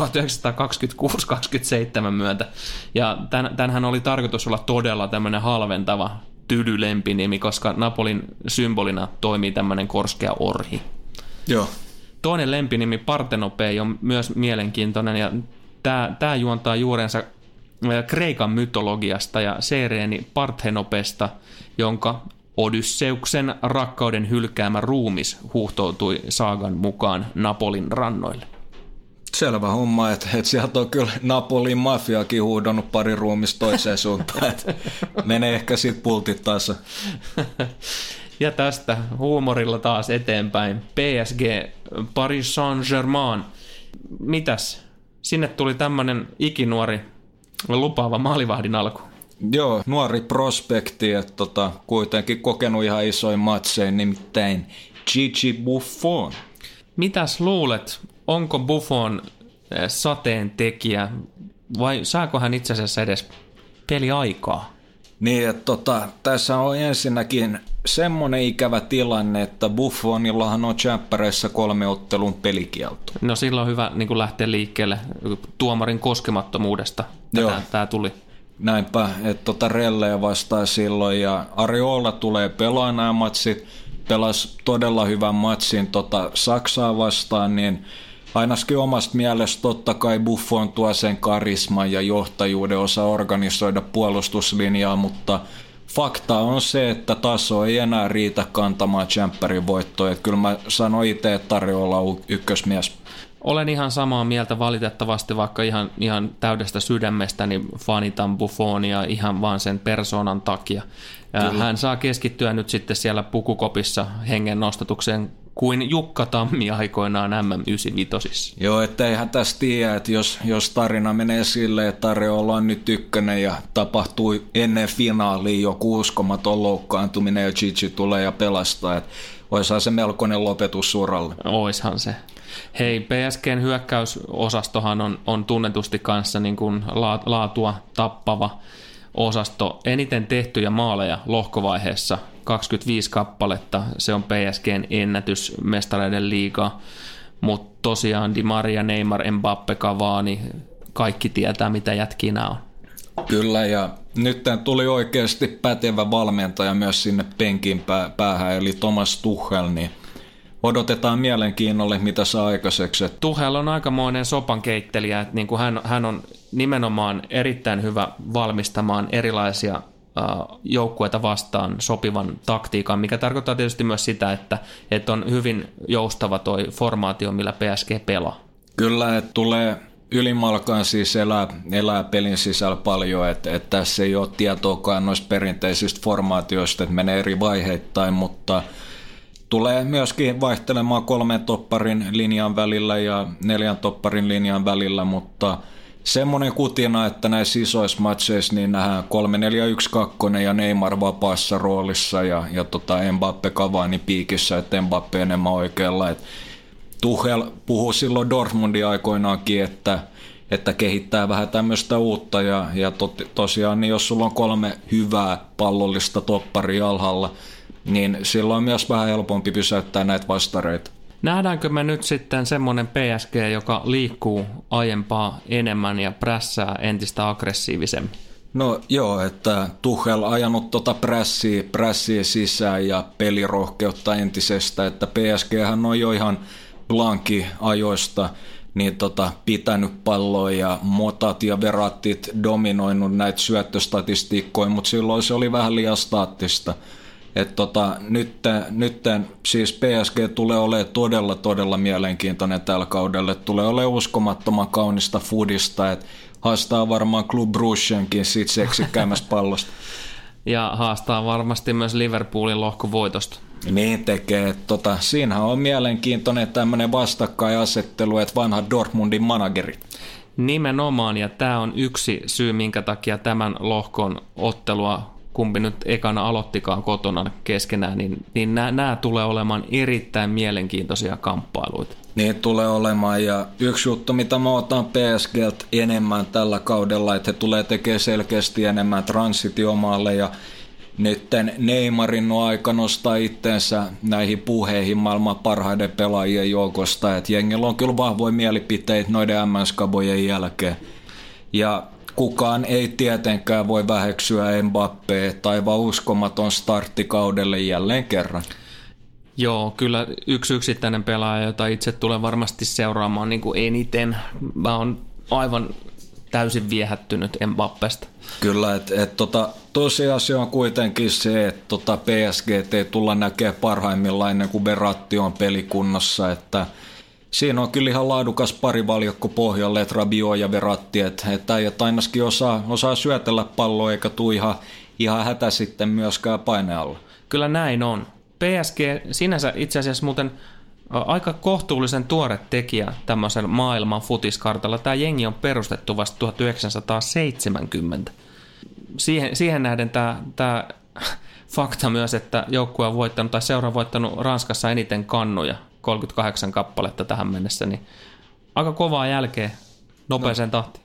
Ollut kyllä melkoinen nousu ja oikeastaan ha- totta kai arabiraha sitten ja, ja niin poispäin, että meniköhän oikein, että oliko arabiomistuksessa. Joo, on, on. on, on, on. Mutta monet ei varmaan muista, että Ronaldinhokin pelasi aikoinaan PSGssä. Niinpä. Ennen, He, ennen niin. isoja siirtoja, että et, et, tota, onnistui sitten lyömään läpi niissä 2002 M-kisoissa, että ehkä PSG ei olisi niin pitkällä ilman häntä, että en meinaa siis pelkästään pelillisesti, mutta että oli eka niinku semmoinen oikeasti ison profiili Kyllä. Hei, lohko järjestykseen. Jos heitän tämmöisen vähän röyhkeämmän näkemyksen. Mä sanon, että PSG voittaa tämän lohkon. Liverpool jää niukasti pisteellä, ehkä kahdella taakse. Napoli on kolmas ja punainen tähti neljäs. No lähes tulkoon allekirjoitan, mutta mä sanoin itse, että Liverpool voittaa lohkon PSG ja kakkoseksi johtuen siitä, että Poolin projekti on pidemmällä ja, ja toi Kloppin pressi on tappavaa, mutta pidä oikeasti rehellisesti sanottuna PSGtä kuitenkin isompana suosikkina voittamaan tällä kaudella. Pitäkää tämä mielessä, se on hyvä pointti. Mestareiden liiga kausiennakon ensimmäisen osan viimeinen lohko käsittelyyn, lohko D, ja tämä nyt on aika yleisesti otettu mielipide, että tämä on aika läppälohko. Joo, jotkut sanonut, että tämä on Euroopan liigan lohko, että tota, ei, ei ole sinänsä laadukkaimmassa päästä, mutta itse ainakin ottaa innolla, että täällä on isoja kotietu ja matsit tulee todennäköisesti menee todella vahvasti risti. Aloitetaan Turkista. Galatasaray on joukkue, joka edustaa D-lohkossa. 4-2-3-1 on tuo tyypillinen peliformaatio, jolla joukkue otteluihinsa tulee. Muuttuu sitten 4-1-4-1, mutta tota toi on lähtökohtaisesti just noin.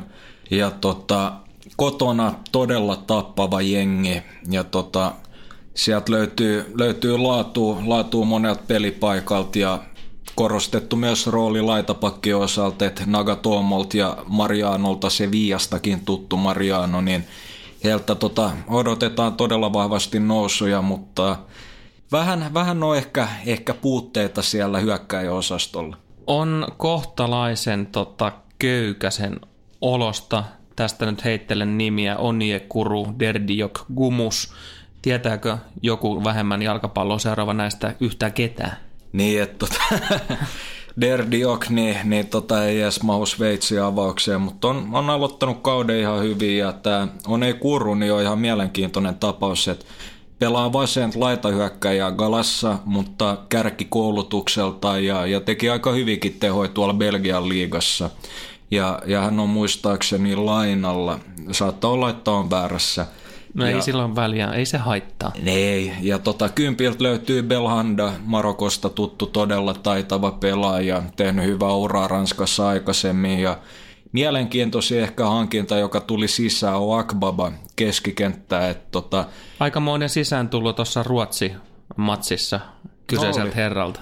oli, että et tota, kaksi byyriä voitto Turkille, mitä enempää voi vaatia. Ja hänen lähtöpositio on ehkä hieman alempaa, ettei pelaa ihan yhtä korkealla kuin Belhanda, mutta hän tekee sitten pallottomana liikkeitä boksia kohti, mitä nähtiin muun muassa Ruotsia vastaan. Tämä on aika fyysinen joukkue kuitenkin myös, ja, ja tykkää niin kuin tulla, tulla kovaa iholle, ja itse asiassa tämä, tämä niin kuin menestyy. Esimerkiksi noita taklausprosentit, 60 pinnaa niin kuin taklauksista voittaa. Se on todella hyvä ja ainoa tämmöinen negatiivinen juttu on, että saa nähdä, että kuka on siinä, siinä Maikonin toppariparina, että todennäköisesti Shalik, että Denayerin laina loppuu, että hän pelasi ihan hyvä, hyvä edellisen Joo. kauden. Ja Fernando Sitistäkin tuttu muutaman kausi taaksepäin, niin hän on tämä selkeä pohjapelaaja, joka koittaa peittää tilaa ja torjua vastarit ja niin poispäin. Itse ihmetyttää se, että onko näillä laitahyökkäjillä tarpeeksi laatua, että, että Champeres pitäisi pystyä oikeasti voittaa niitä. Mm. Juuri näin. Et se on iso ky- kysymys, mutta niin kuin Galatasaray äh, mainostaa omaa kotistadikkansa, niin welcome to hell, eli tervetuloa Helsinki. kyllä, kyllä. Galatasarayhan muuten voitti UEFA Cupin vuonna 2000 ja tämä on kotimaassa kohtalaisen menestynyt seura 21 liigan voitto. Mutta nyt kun otit noi, taas noin fanit vähän niin kuin Framille, niin mä laitan tämän historiapalan tähän väliin. Galatasarayn seuran nimi syntyi yleisön kannustuksesta historian ensimmäisissä matseissa. Nimittäin väki huusi Galata Sarai Efendileri, joka kääntyy suurin piirtein suomeksi Galatan palatsin herrasmiehiksi. Kyllä, että, että itsellä on vähän tietoa Besiktasista, mutta nyt on vähän laajempi Turkin tietämys tästäkin aiheesta. Tämä on erittäin hienoa. Mikä sä näet, että turkkilaisten saumat tässä lohkossa on? Kuitenkin tämä ei ole lä- läheskään kovimmasta päästä. Ei ole, että se on just se, että sen takia on saumat ja toi kotietu monilla näillä jengeillä niin on todella iso, että, että kuten mainittu matseja menee ristiin ja lähtökohtaisesti Gala ei omasta mielestä ole kahden parhaan joukossa, mutta voi osoittautua ehdottomasti vääräksi, että, että itse odotan, että nämä pelit ratkeaa ihan loppumetreillä. Mennään sitten siitä Turkki-akselilta kohti Venäjää, Moskovaa ja Lokomotivia. Tällä joukkueellahan kauden alku on ollut kotimaan sarjassa valla haastava, että kuudesta pelistä tilillä on vain kaksi voittoa ja erityisesti maalinteon puolella on, on sakkaamista. Kärkipuolellehan Lokomotiv hommas Venäjän maajoukkueestakin tutun Smolovin. Viime matseissa päässyt vähän käyntiin ja muutenkin joukkue on vahvistunut Höved, ihan nimekkäällä nimillä, että Hövedsi tuli toppariksi ja eurot ratkaisu Eder siirtyi Galatasaraista tonne Lokomotiiviin ja Krykoviakki tuli lainalle. Kyllä, ja nämä on kaikki MM-kisatason miehiä. Sitten sieltä löytyy vielä aika legendaarista Farfania juoksemaan laitaa. Sieltä löytyy toppariosastolta myös Korluukkaa. Ja sitten löytyy näitä venäläisiä myös MM-kisajoukkueesta tuttuja mu- muutama mies. Niin, niin tämä on, on kuitenkin, niin kuin, voi sanoa, että selkeästikin nimekkäämpi kuin esimerkiksi tuo äsken käsitelty Kalatasarai. On, ja, ja tuolta löytyy Miranchukin veljekset, Farfanit, saattoi olla, että sanoit, että No sanoin tietenkin. no totta kai, että toi on, toi on siis kokenut, kokenut ja ihan laadukas jengi, mutta siinä on myöskin se, että onko toi joukkueen runko kuitenkin liian va- vanha. No tämähän tässä on yksi isoin kysymysmerkki ja just toi, toi kuitenkin se, että kausi on lähtenyt vähän haastavasti liikkeelle, niin se kurssin muuttaminen on aina vähän ha- hankala. Se on ihan totta ja, ja tosiaan niin tärkeä asia tässä Lokomotiivin pelissä on, että miten toi keskikentän pohja pitää. Et siinä on kyllä ihan päteviä ukkoja, Denisov ja Krykoviak, molemmat rikkovia pelaajia ja puolustavia pelaajia. Et onhan toi ihan, ihan suhteellisen taitava jengi, että et varsinkin Fernandesi ja Farfani kannattaa seurata. Alunperinhän tämä on rautatieläisten seura, kuten ehkä saattaa jopa joku tuosta nimestäkin jotenkin ehkä päätellä.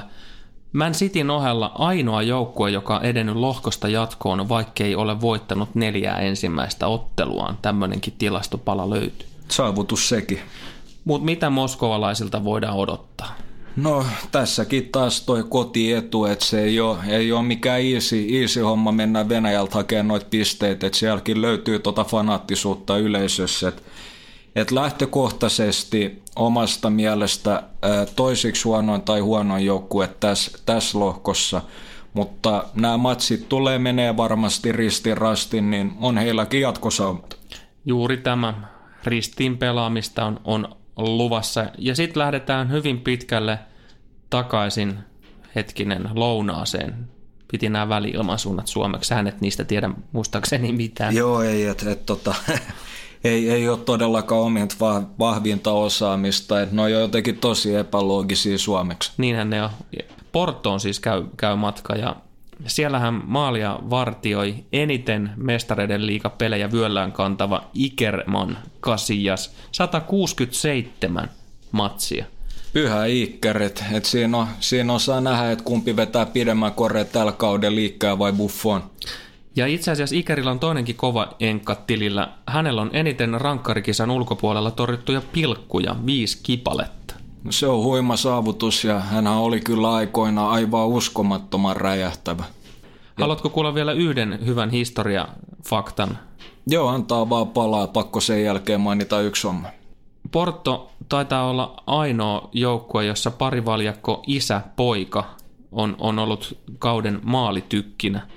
Tämä tapahtui vuosina 1961 ja 88. Ensin isä Jose Aguas ja heti perään Rui Aguas voittivat maalikuninkuuden. Se on kova saavutus ja tosiaan semmoinen korjaus vielä, että nyt mä selitin ihan omia, että tosiaan niin Eda ei ole siirtynyt mihinkään, että hän pelasi kyllä 2017 ihan tuolla Lokomotiv Moskovassa. No niin, tämäkin asia tuli nyt sitten onneksi sitten selvitettyä. Joo, etteihän me mitään virheitä tehdä. Ei elämässä tehdä virheitä. Seuran Porto perusti alun perin jo 1893 portviinikauppias, yllätys, Antonia Almeida, joka ihastui matkoillansa Englannissa tähän ihanaan lajiin. Kai tämä nimikin tulee siitä. No ei varmasti tule. no ei sitten. Mutta men, mennään tuohon Porto-joukkueeseen. 4-4-2 aika monta vuotta viljellyt kyseinen joukkue. Niin on, että et tota, se ei ole muuttunut miksikään ja se mikä on muuttunut on, että toi pakkelinja meni ihan romuiksi.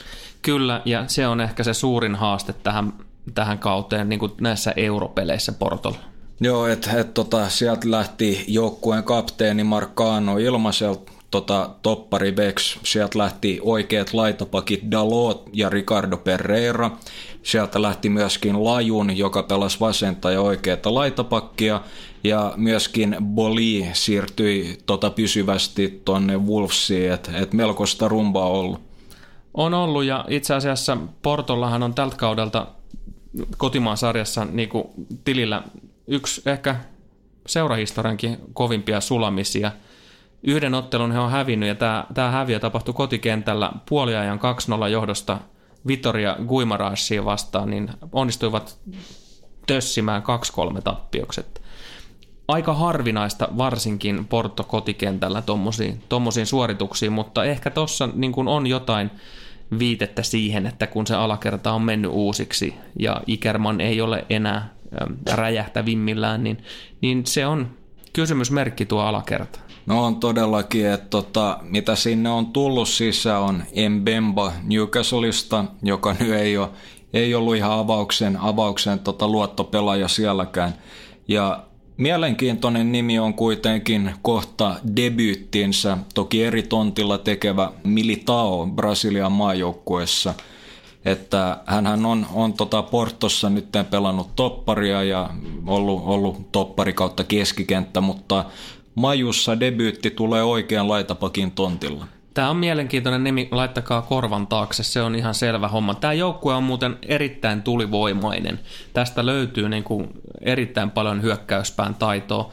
Ja muun muassa niin ottelua kohden onnistuneita haastoja tai driplauksia niin tulee suhteessa va- näihin vastustajiin niin kohtalaisen paljon ja onnistumisreitti on, on myös yli 60 pinnan. Se on tosi kova luku. Fyysinen liikkuva kärkipari Marega Abubakar löytyy taitavat laitahyökkäjät Otavio ja Brahimi, että tota, vähän liian epätasaisia välillä ja sama toi korona sitten vaihtopenkiltä. Et hän on parhaimmillaan aivan pitelemätön, mutta niitä hyviä päiviä tulee ikävä kyllä vähän liian harvoin. Ja keskikentällä nähdään Her- Hector Herrera, että tota Meksikon majusta todella laadukas pelaaja ja hän on kypsynyt tässä, tässä iän myötä ja pari valjakkona toimii varmaan Oliveira tai Danilo.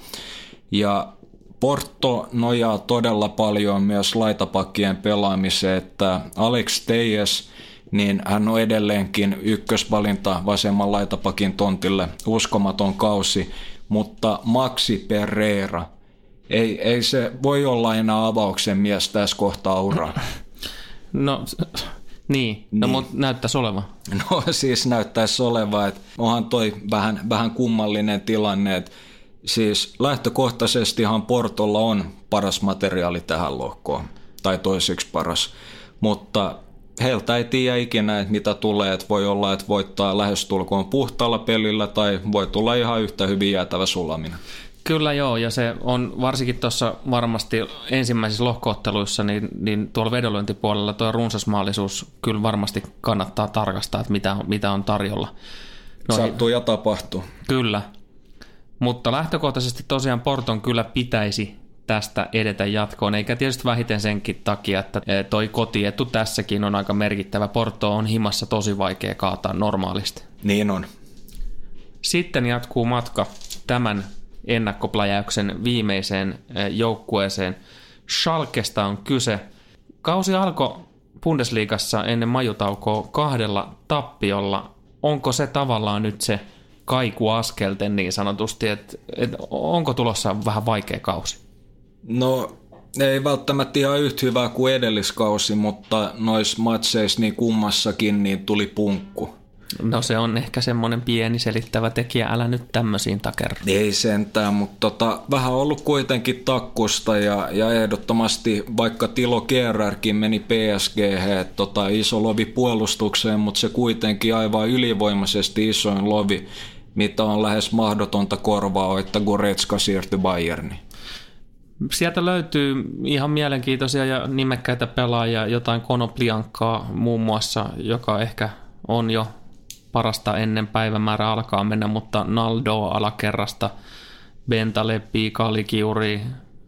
Joo, ja, ja tota, hyvä hankinta oli, oli Ruudi keskikentän pohjalle, että tota, ei oikein natsannut Bayernissa, mikä olikin ihan odotettua, että hän tulee organisoimaan peliä nyt, kun Mayer siirtyi Crystal Palaceen. Salif Sane tuli toppariksi paikkaamaan Kerreriä, että hän on, hän on laadukas hankinta ja Hamsa Mendylin otteita odotan innolla LB-tontille, vasemman laitapakin tontille, mutta toi Serdar, joka ostettiin Goretskan korvaajaksi, niin ei toi taso riitä korvaamaan millään.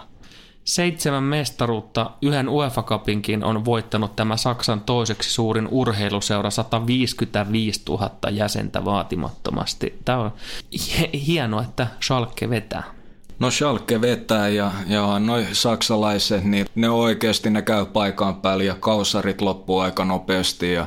No siellä on toi hinnoittelu pikkasen hyvin kohdillaan myös no pääsylipuilla. Niinpä, niinpä että se on tota, pakko nostaa hattua, hattua saksalaiselle toiminnalle ja senkin takia niin esimerkiksi Bayernkään ei, ei tuhlaa noita fyrkkoja ihan, ihan päättömästi. Mutta ehkä se Schalkeen tärkein palanen löytyy sieltä penkin päästä, että Domenico Tedesco, 32-vuotias, todella lupaava valmentaja. Tämä saksalaisten nuorten valmentajien esimarssi on kyllä aivan huikaseva. On ja vähän, vähän jotain tämmöisiä yhtenäisyyksiä löytyy Nagelsmanninkin kanssa Hoffenheimin valkuun, että tota, molemmat suosii tämmöistä kolmen toppari alakertaa, johtuen siitä, että rakenteluvaiheessa on, on sitten enemmän syöttösuuntia, että pystyy tämmöiseen kontrolloivaan palloon. mutta molemmatkin hyödyntää tämmöistä kohdepelaajaa toisena hyökkääjänä, että pystyy myös antaa niitä oikein ajoitettuja pitkiä boltseja ja tähtää myös sitten noihin kakkospalloihin, että et se ei ole niinku roiskimista, vaan se on vaan fiksua pelaamista, että jos semmoinen tilanne tulee vastaan. Et Schalke pelaa tosi nättiä fudista, pyrkii enimmäkseen pitää aina palloa maassa ja tuolta pari, pari todella tämmöistä lupaavaa junnua kannattaa ottaa seuraa, seurantaan, eli, eli tota Harit keskikentältä, todella silkkinen ja taitava pelaaja, ja toinen jenkkilupaus McKennie, että saa nähdä, jos on keskikenttä tai puolustaja tällä kaudella, mutta taipuu monen. Kyllä, pelannut jo tähän mennessä keskikentän pohjalla sekä toppari. Kyllä, että et, tota, Schalkelta odotetaan viihdyttävää ja, ja kaunista fudista ja ainoa oikeastaan mikä tuosta jengistä uupuu on se laatu siellä hyökkäyspäässä, että sieltä löytyy ikilupaava nuorien bolo, mutta Ut hankittiin ilmaisella Hoffenheimista, mutta tota, eihän toi Ut Burgstalla tai Disanto ole kuitenkaan semmoinen valinta toiseksi hyökkääjäksi, joka herättäisi ihan liikaa kauhua vastustajassa, vaikka ihan fiksui systeemipelaajia onkin. Kyllä, mutta siltikin tässä nimenomaisessa lohkossa, niin, niin Schalken saumat edetä on ihan hyvät. Ihan ehdottomasti, että siis jos Schalke löytää sen viime kautisen vireensä, mikä ei tietenkään ole helppoa, niin, niin tota, kyllä silloin on kaikki eväät olla lohko ykkönen. Sä kun oot noita saksan kielen asiantuntijoita, niin, niin Schalken aikaisia lempinimiä oli Die Knappen. Mitä tarkoittaa Die Knappen? No, napit. No ei ole, kun kaivostyöläiset tietenkin. Joo, kyllä, että et toi ei ole kyllä kieltämättä omassa saksankielisessä sanavarastossa. nyt on. No nyt on. Tiedätkö, se, sehän johtui siitä, että seura houkutteli silloin aikojensa alussa niin, niin pelaajiksi kuin kannattajiksi hyvin paljon näitä hiilikaivostyöläisiä, joka tuolla alueella – oli, oli varsinkin siihen aikaan erittäin voimissaan. Onko sulla pakko kysyä ihan semmoinen homma, että, että tota, siis tämän geografisen alueen lisäksi, niin tiedätkö, onko siinä mitään muita muit taustoja tämän BBB Schalke-vihan takana? Tai oikeastaan siis rivalry? No itse asiassa mä, mä katsoin nopeasti tota, myös jonkun verran, mutta, mutta ei jäänyt kyllä ihan mitään hirveän hyvin muistiin siitä mutta se on niitä alku, alkuaikojen taisteluita, ne on, ne on ihan mun käsittääkseni ihan alusta lähtien olleet niin kuin, olemassa samaan aikaan ja, ja, ja siinä on tota vaan menty kahteen eri seuraan ja Joo. Nä, sitten aikoinaan niin kuin tappeli siellä alueellisessa Bundessarjassa. Nostetaan vielä semmoinen esiin, että tota, Schalkelkin on todella aliarvostettu maalivahtijohtaja eli Fairman, että – hän, hän olisi ihan varmasti kamaa jossain muussa, muussa maassa ja Schalkella on aika paljon äijiä vielä Lasaretin puolella, että parasta ei olla vielä nähty. Summataan sitten D-lohko vielä tähän loppuun. Lähtikö se nyt sitten sillä linjalla, että Porto ja Schalke menee nyt sitten jomminkummin päin jatkoon ja, ja sitten Galatasaray Lokomotiv tappelee siitä, että kumpi pääsee Euroopan liigaan. Aika tasapäin kuitenkin. Lähtökohtaisesti näin, mutta ei voida kuitenkaan alleviivaa tarpeeksi, että tämä tulee ennakolta olemaan varmasti yksi ihan ehdottomasti tasaisempia lohkoja, että tota, suosikitkin menettää pisteitä. Tässä oli Tutkaparin ensimmäinen osa Mestareiden liikan kausi ennakosta. Antakaa palautteen soida somessa Twitterissä, Fasessa. Tutkapari on siellä erittäin aktiivinen painotetaan vielä semmoinen homma, että totta kai siirrytään askel askeleelta vielä analyyttisempaan suuntaan, että nyt alussa, alussa ei voi vielä tehdä mestariteosta, että luodaan pohja sille. Kyllä, ja tietysti ei voi ihan määränsä enempää pituutta kasvattaa. Näin se menee. Oli miten oli.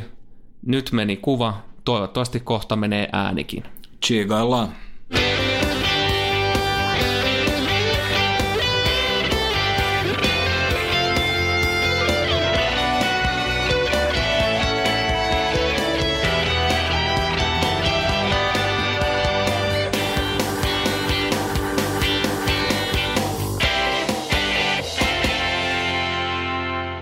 Ja nyt on tullut aika päivän huonolle neuvolle. Kysy tarotkorteilta, mikä korko sinun kannattaisi valita. Oi, kappas, aurinkokortti.